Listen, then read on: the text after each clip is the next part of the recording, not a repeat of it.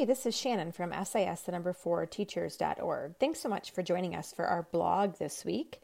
We are going to talk about which math curriculum or book is best. That is certainly a question that I'm asked most often when going to schools.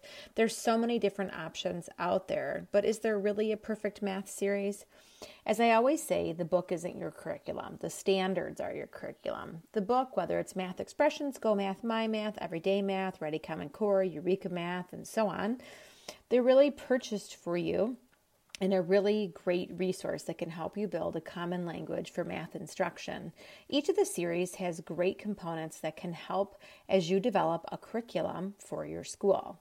I also say that curriculum should not be stagnant. It should be changing year to year. But when you open the book from last year, it really just looks the same as last year, doesn't it? Doesn't it have the same guiding principles that you're looking for within students' engagement? Doesn't it integrate the eight mathematical practices? Does it help students to be able to construct valuable arguments and critique the reasoning in others? Is it less about just getting into the direct teaching of the lesson? At SIS for Teachers, we've done a lot with curriculum development to help teachers have some kind of roadmap for their math curriculum as they apply the eight mathematical practices and help students access the curriculum in various ways. Without a plan of some kind, we end up with what I call a binder series kind of school, where one teacher's on TPT, one has found something cute on Pinterest, another one has stolen an idea from someone else, and although they're all following the same standard, the glue of the common language to hold it all together is missing. Don't get me wrong, I'm a huge fan of things being free. I've done a ton of work with Eureka Math and Engage New York, and I've have an online plat. I love to have an online platform where you can kind of mold it to the needs of your district. For all these reasons, I'm so excited about the opportunity to do some work with illustrative math from Kendall Hunt.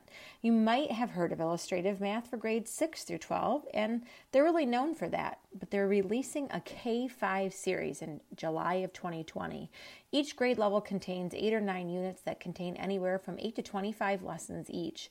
Each lesson plan is designed to fit a 60 minute math period. I know what you're thinking. Yeah, right. Those 60 minute lesson plans are totally unrealistic with actual second graders, but these lesson plans from illustrative math are the real deal. They really give you a flexibility because they offer optional activities that you can do and include in student practice or even centers, or just on certain days when you have more time.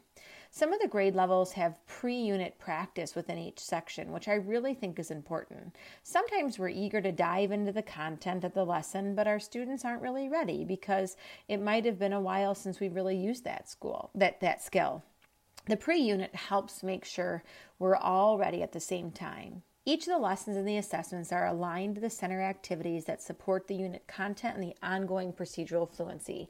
Many of the activities they have require Blackline masters and really different kinds of recording sheets that they have. They're all this. Um, they're there are some game boards and cards that might require some teacher print, printing, cutting, plastic baggies, but really a lot of the materials you need are already really done for you.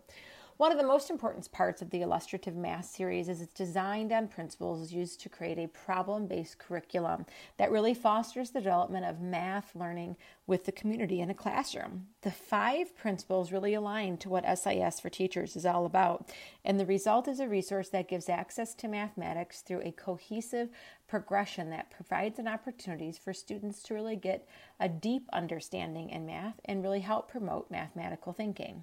The first guiding principles is that students are capable as learners in mathematics. This is a principle that's really important in a world where teachers are viewed as the giver of all the information is math. We know that students are capable of learning math, that they can make the use of learning communities to make them more meaningful and meet their own unique needs. Students can practice through equitable structures that provide experiences that are accessible to their particular grade level. The resource includes classroom structures that support students taking risks. It's really important for kids to take risks because so many times they don't want to raise their hand or engage for fear that they're going to be incorrect.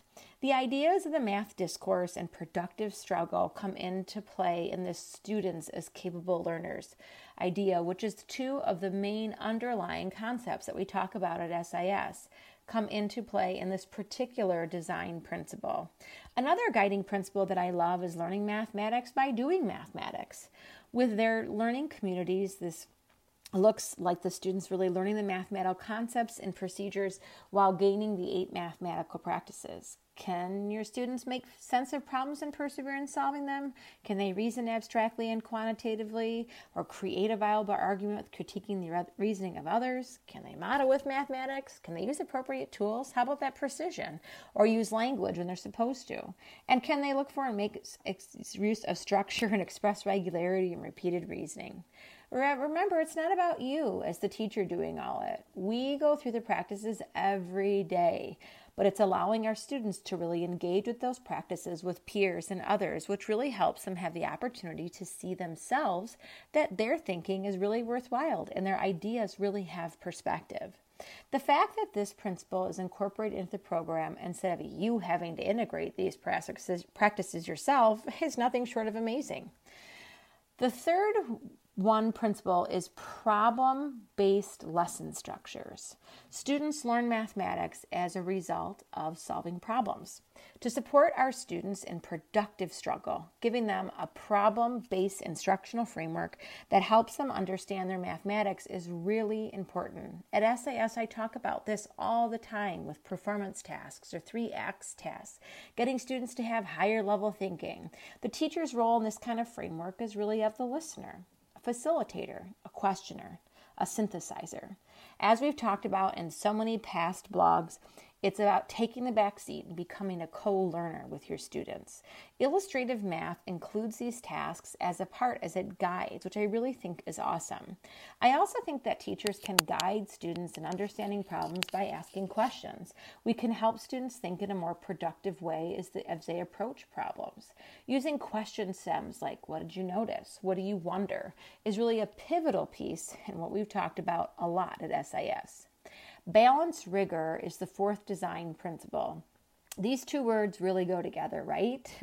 The three aspects of rigor are really essential in math. You have the conceptual understanding, the procedural fluency, and the ability to be able to apply the concept and the skill in math in the real world. The NCTM really talks about these principles of action where the state of this interconnection support of students' understanding. Hello, this is the idea of CPA, concrete, pictorial, abstract, or if you think of it as concrete, representational, and abstract. If students don't have the conceptual understanding along with the procedural understanding, it's going to be a misfit. We already know that. The materials in illustrative math really offer the three aspects of the rigor by helping students access the new mathematics, really engaging in rigorous routines and connecting to a new representation in math language from prior learning. I think it requires students to apply their knowledge and really help them to understand it. There are specific grade level expectations for procedural fluently, which, which really comes with the warm ups, the centers, and the practice problems, but they also give continued opportunities for students to really apply their understanding in situations to be given really more practice on new materials as they're presented. The last design talks about coherent progression. This is so important. I'm a huge advocate for this. At SIS, I talk about that vertical zip, which is the basis of the materials that support the learners through a cohesive progression in mathematics both by the standard and the research based learning tra- trajectories. If we don't have a progression from grade to grade, you're on an island. The island looks nice, but they don't allow students to view mathematics as a connected set of ideas to make sense as they get older. This kind of support really helps bring in students' prior knowledge for the upcoming grade level work that they'll be doing. It's also important for teachers to understand the progression of materials. At SIS, we talk a lot about looking at the trajectories from grade to grade to really help teachers see the flow and gain an understanding of materials and how they're connected to their prior grade experience. The unit design really begins with an invitation to mathematics. I love that, an invitation to mathematics. The first few lessons really provide an accessible entry point for all the students. We do this a lot with number talks or games like Steve Wyborney's Splat with an engaging math talk picture. The invitation to come to mathematics is something we've always talked about at SIS for teachers. We want to give kids an entry point where they feel like they can get going instead of just jumping right right into the lesson. Beginning with a warm up, which I often call the lesson launch, also helps students to activate their prior knowledge.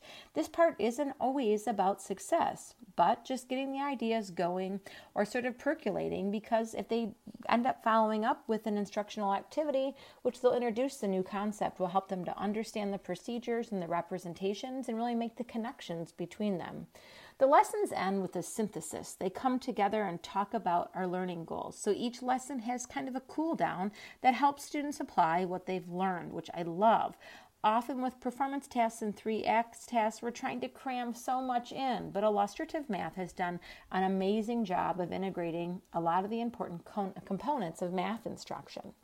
So each activity starts with a launch to help students get their tasks kind of started, followed by some independent work time, and they kind of have this part with a productive struggle, problems to do individually or maybe even in small groups. And the activity ends with them coming together and really talking about their work.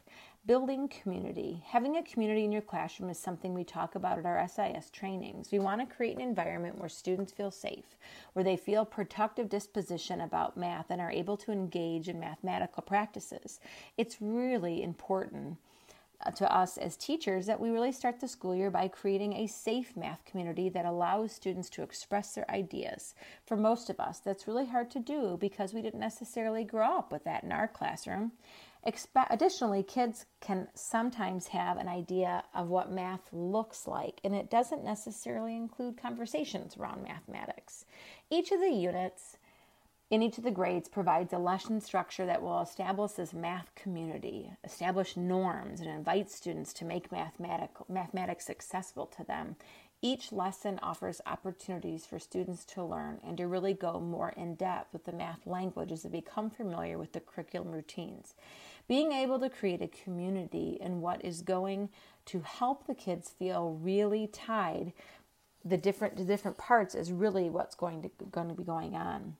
Instructional routines. As we know, instructional routines are what we really do to create a structure to help elicit the math conversation. They help students understand that there's a predictable flow from day to day, that there's high expectations for learning. In the illustrative math materials, I found that they set really chose a small set of instructional routines to really ensure that they frequently use them enough to sort of become a routine. The small set of routines was chosen carefully in the program is really not to overload teachers, right? Because you're not a magician. You can't make all these things happen at once. So having a small set of strategies can really help student teachers focus their energy on structuring the activities while students have time for thinking and mathematical ideas play out. So each of the routines bring its a lot of different types of parts to help build a collective understanding of the structure. These routines are aligned with the unit, the lesson, the activity, and the learning goal. If you can't tell by now, illustrative math is a really great resource. To add a cherry on top of this resource, it, it also includes videos of the routines in action for teachers to watch. So many times we wonder if it's even possible to get all the things done, but now you can watch it happen in a real life scenario. There are also professional learning materials for teachers and really things that you can use to reflect their craft or maybe even bring it a part of your PLC. The Five Practices for Orchestrating Productive Instruction is a really great book that you can find on Amazon. Amazon that really talks about this idea of creating task complexity, purpose representations, establishing teaching routines and practices, as well as teaching learning through curriculum needs, and then really being able to model with mathematics in K 5. And so, if you're familiar with the book, I think the ideas and the principles are great and tie into the portions of what we talked about in illustrative math. How do you get this amazing resource?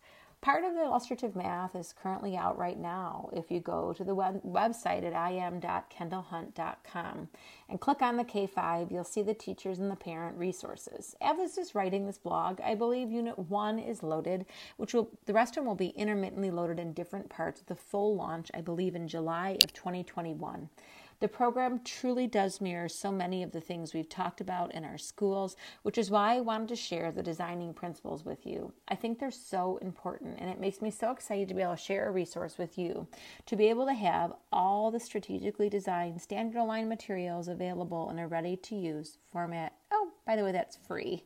It's amazing. We'll talk more about illustrative math if parts of it come out in other blogs, but check it out for now and see what you can find. Thanks so much for joining us.